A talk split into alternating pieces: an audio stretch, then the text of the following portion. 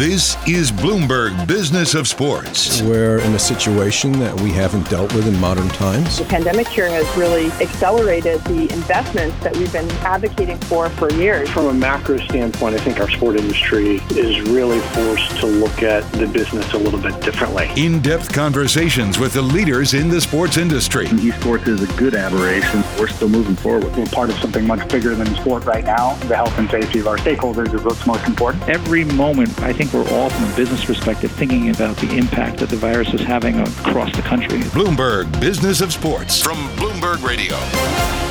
Hi, everyone. I'm Jason Kelly. And I'm Mike Lynch. And I'm Michael Barr. And this is the Bloomberg Business of Sports podcast, where we explore the big money issues in the world of sports. Big money swirling around the world of cards. So we are really excited to have a special guest joining us, Jason Masherah. He is the president of the trading card company Upper Deck. Jason, really nice to have you with us.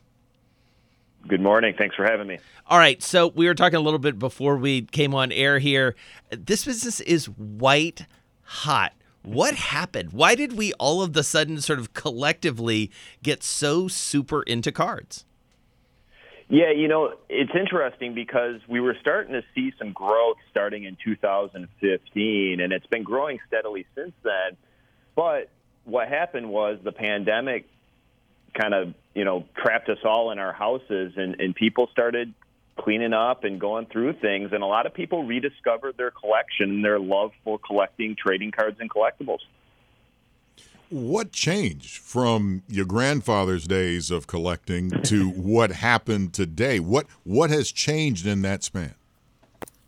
Well, you know, I think a lot of things have, have changed. You know, in, in 1989, Upper Deck kind of changed a, a lot of perceptions on trading cards that things could be collectible and high end and, and authentic. Uh, but it's changed drastically along the way. And if, if somebody hasn't collected for 20, 30 years, you know, if you open up a pack of cards, you're very surprised to find autographs and, and cards with pieces of jersey or you know, a, a piece of a golfer's glove, things of that nature. It, it really has evolved and become really, really cool, and really brings you closer to your your favorite athletes and actors and personalities. Jason, it's uh, Mike Lynch up in, in Boston. It seems like every organization, the trading card organization, has gravitated toward one uh, of the four major sports. Um, how did you wind up with hockey? Well, you know, hockey has always been a, a primary focus for us as, as a company, and in, in Canada, Upper Deck has really become synonymous with with hockey, and and and we love the sport and have have always you know had great partnerships with the NHL and the NHLPA. Uh, so we've always been really heavily embedded with that sport. And so, so Jason, talk about the the different sports because you know you've worked across a, a, lot of different sports over over the course of your career. What is it that makes uh, the card business different from from sport to sport? And you know, I, I feel like growing up, you know, we probably all gravitated more toward baseball cards. Uh, basketball cards obviously have have become uh, a big thing that, that folks talk about. Uh, tell us about the, the business as it varies from, from pro sport to pro sport and, and where you think that goes from here. Yeah, you know, it's really interesting. I think what you see is you see a lot of similarities between baseball and hockey, where you have a lot of traditional pure collectors, people who want to collect sets, they want to collect their teams, uh, they want to collect sets from year to year. It, it's very pure in a lot of aspects. Where with some of the other sports like basketball and football, it becomes about kind of pulling the hot card, mm. you know, making a lot of money, kind of speculating on the rookies year to year because you know specific positions and players can have such a, a impact year to year people like to speculate and kind of try to find that next great breakout star and, and try to make money on a, on a quick flip. So the, the sports are different in the way people collect them and, and, and trade the cards. Digital cards, that that is huge, huge, huge. Can you expand more on that? Well, you know, it's interesting. So, digital trading cards ha- have been around for quite some time now. I want to say probably eight, nine, ten years. Um, and everybody's taken a little different stance on and strategy of where they want to go. Uh, some of the companies have gone to kind of purely digital uh, trading card experiences like apps. For us, we we saw an opportunity to to use digital technology to deliver physical trading cards to to people. So we created a platform in 2015 called UpperDeckEPack.com where you can actually go on the website, open a pack of cards. It's a real pack of cards. So if you you know you pull a really cool you know, Connor McDavid autograph card or a Wayne Gretzky autograph card, you can actually have it shipped to your house within 24 hours. It's a real card. The card that you see is real. But you also have the ability to, you know, trade with collectors across the globe, put sets together, and really have fun with it. We reward people for collecting sets and, and doing things on the site. But at the end of the day, it's represented digitally, but it's real physical cards, which is kind of a blending of the you know the digital and physical world. So you know everybody has a has a different take and a different strategy with where things are going. Jason, how do you determine the value of a card? we don't determine the value. The the market determines the value. I think it's like you know any collectible. It's what somebody is willing to pay for it. So it really comes down to you know somebody you know pulling that Wayne Gretzky autograph card and then putting it up for sale and seeing what somebody will pay for it at that point. So, uh, talking about value leads naturally to something you alluded to earlier in the conversation, Jason, which is this whole idea of speculators. You you've had people just right. pour into this market across the board. Uh, you know, in in various uh, in various sports, including uh, hockey, especially it feels like uh, in basketball. You know, we've all you know heard about the the fabled uh, you know LeBron rookie cards and and the value that these are those sorts of cards are are drawing. What's the net effect of all this uh, speculation? Is it just noise, or does it fundamentally change the business from your perspective? Well, you know, speculators in any market are, are a short term phenomenon. You know, speculators go where they think they can make money for a given amount of time.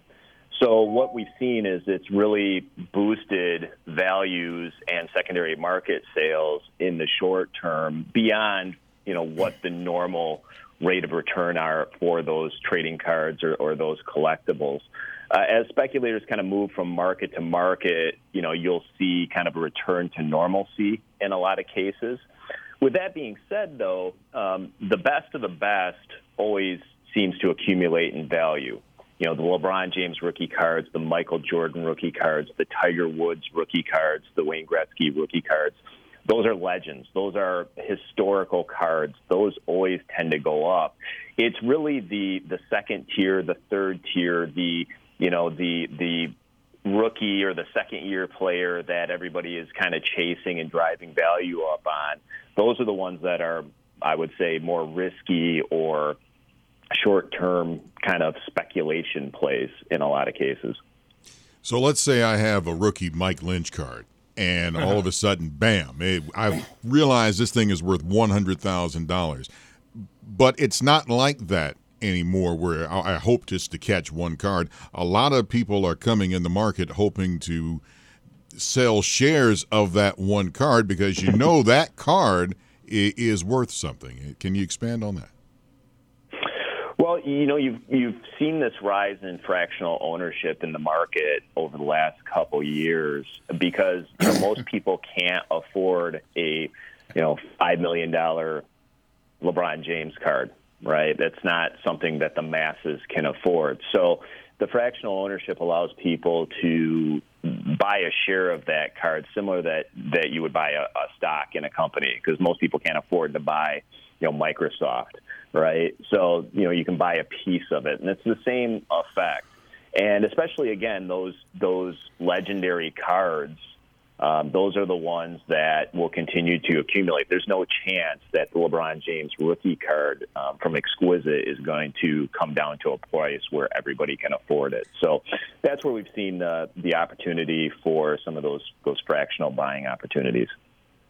So, Jason, if I, if I wanted to walk into a, a drugstore, a, a, pharmacy, and try to buy a pack of uh, upper deck cards, is that impossible these days?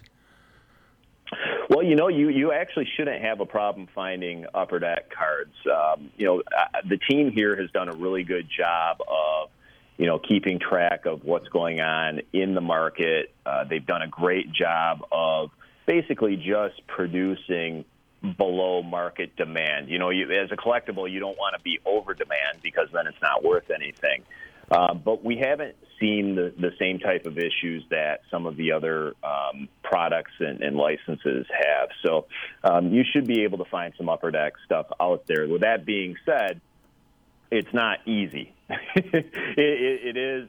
It is exciting right now because people are very excited about trading cards, and um, you know when they see them, they will buy them. Um, but you should be able to find, you know, any of the upper deck cards, whether it's golf or hockey or Marvel, um, most places that you would shop for trading cards. Do I have to go to a hobby shop, or or like, can you buy it in retail? So it's a great question. So we we view we have um, three distinct channels um, that are our main channels. So uh, the normal trading card store that that is our bread and butter. Will always be our bread and butter. Uh, we always encourage people to, to go to their trading card shop because they can learn about all the nuances uh, of trading cards. We also sell into mass retail, so you know Target, Walmart, Meijer, um, Dick's Sporting Goods, all kind of the normal retail channels, and then UpperDeckEPack.com is kind of that place where you can buy 24 hours a day, seven seven days a week. And then, you know, one of the things that I think has been very unique about the way we've approached it and, and, we think really helped drive the growth of this thing starting in 2015 is we try to make trading cards available through promotional partners around the globe. Uh, we have a program that we run with Tim Hortons in Canada every year that has gotten millions of packs into kids' hands and families' hands, which I think is very important. Uh, we've run promotions with uh, Marvel uh, with DVDs and putting trading card packs and DVDs. We've run programs with Hanes. Um, there was a there was a program we did a couple years ago with Hanes, with Marvel, and with Michael Jordan, and people were running around buying underwear like crazy to get Michael Jordan cards. So, you know, we we try to make trading cards as available as we possibly can because for us, it's it's a fun hobby. It's something you can do. It's it's a very pure um, family hobby, something you can share with your kids. So, you know, we, we try to hit every channel we can. So, Jason, talk to us about sort of the broader world of, collectibles because you guys are, are not just limited, as I understand it, to cards. Obviously, that's your main business, but the broader collectibles world, the you know the jerseys, the autographed, um, you know, sporting gear, and, and all of that stuff. Eh, how does this business grow? How does it expand? And and where do you see it? Sort of look around the corner for us. Yeah, so in 1991, Upper Deck started authenticated memorabilia division called Upper Deck Authenticated, and and a lot of the the challenges that Upper Deck was founded on for trading cards, where there were a lot of forgeries and counterfeits, was the same thing that the the founders saw with autographed memorabilia. So for the last 30 years, we've had this authenticated process. We call it a, a five step process uh, that you know, gives collectors a peace of mind that when they buy something that's Upper Deck authenticated, it, it really is real. And what we've seen, especially in the last three to four years, especially as the trading cards have accumulated in value, is all of a sudden there's a huge demand for you know authentic signed memorabilia as well uh, for a couple reasons. One, uh, everybody wants to decorate their home office now, so they have something really cool in the background for Zoom meetings. right? that that's an that, you're so right about that. That's a, that is not a market that people. That is a pandemic market that people probably didn't anticipate. I love that. Right, and then and then the other thing is is that when you look at the way card values and some of the other markets and collectibles have um, risen over the last couple years, all of a sudden a signed Michael Jordan jersey or a signed Wayne Gretzky jersey looks like a bargain compared to some of the trading cards. I mean, you can you can buy that exquisite LeBron James rookie card for 5.2 million, or you can buy an autographed jersey or an autographed photo for a few thousand dollars, right? And and have it on your wall and display it and have it in your Zoom meeting. So all of a sudden, authenticated memorabilia kind of looks like a bargain how a card is rated is insane today. It's it's I I can get a magnifying glass, look at a card, and it's like, oh yeah, that's centered. No, it's not like that. The guy who rates the card, I mean, we're talking like eh, by the width of a hair for it to be centered. Yeah, you know, grading is an interesting thing. Um, you know, a lot of people think it's a new phenomenon. It's it's been around 20 plus years, and I think the dilemma that a lot of collectibles have is okay if I go on to eBay or I go to uh, another source uh, digitally, how do I know what that condition is? Right? Like I don't have it in my hand. I'm not seeing it firsthand, and a lot of times uh, trying to judge the condition of a collectible is very subjective, right? So the seller and the and the buyer can differ. And I think what the grading card companies do is it gives everybody some level of consistency or assurance of, hey, this this card is in the condition, you know, uh, it's in a mint condition or it's in a near mint condition. And while grader, grading is still a, a human uh, element to it, it, there is kind of that third party objective clarifier that, hey, when I buy this off of eBay or an auction, this is the condition that it's in. And I think it helps give people peace of mind when they're when they're buying, a, especially a high value item. Jason, I'm looking on your website here, and you have some uh, Michael Jordan autographed shoes. So obviously, you're much more than just trading cards. Yeah, so you know we have a, a wonderful portfolio of exclusive spokespeople, um, from Michael to LeBron, Gretzky, uh, Tiger Woods, Connor McDavid, Ben Simmons, and you know again, it's important for these athletes to make sure that their fans have access to authenticated uh, and authentic autographed items. So, you know, we offer a full portfolio, whether it's jerseys, photos, shoes, um, gloves, helmets, you know, depending on the sport, of authentic signed items from the world's greatest athletes. All right. Well, it's been really, really good uh, catching up with you. We really appreciate the time. Jason Masherah is the president at Upper Deck, trading cards and much more, as we just heard. Uh, really appreciate the time. Good luck. And uh, we'll be keeping an eye on this very, very hot business. appreciate it. Thank you. Thank you, sir. This is the Bloomberg Business of Sports podcast. I'm Michael Barr on Twitter at Big Bar Sports. And I'm Mike Lynch. You can find me at Lynchy WCVB. I'm Jason Kelly. Find me at Jason Kelly News. We're here each and every Monday, Wednesday, and Thursday, exploring the world of money and sports. Happy holidays. You're listening to Bloomberg Business of Sports on Bloomberg Radio, around the world and online wherever you get your podcasts.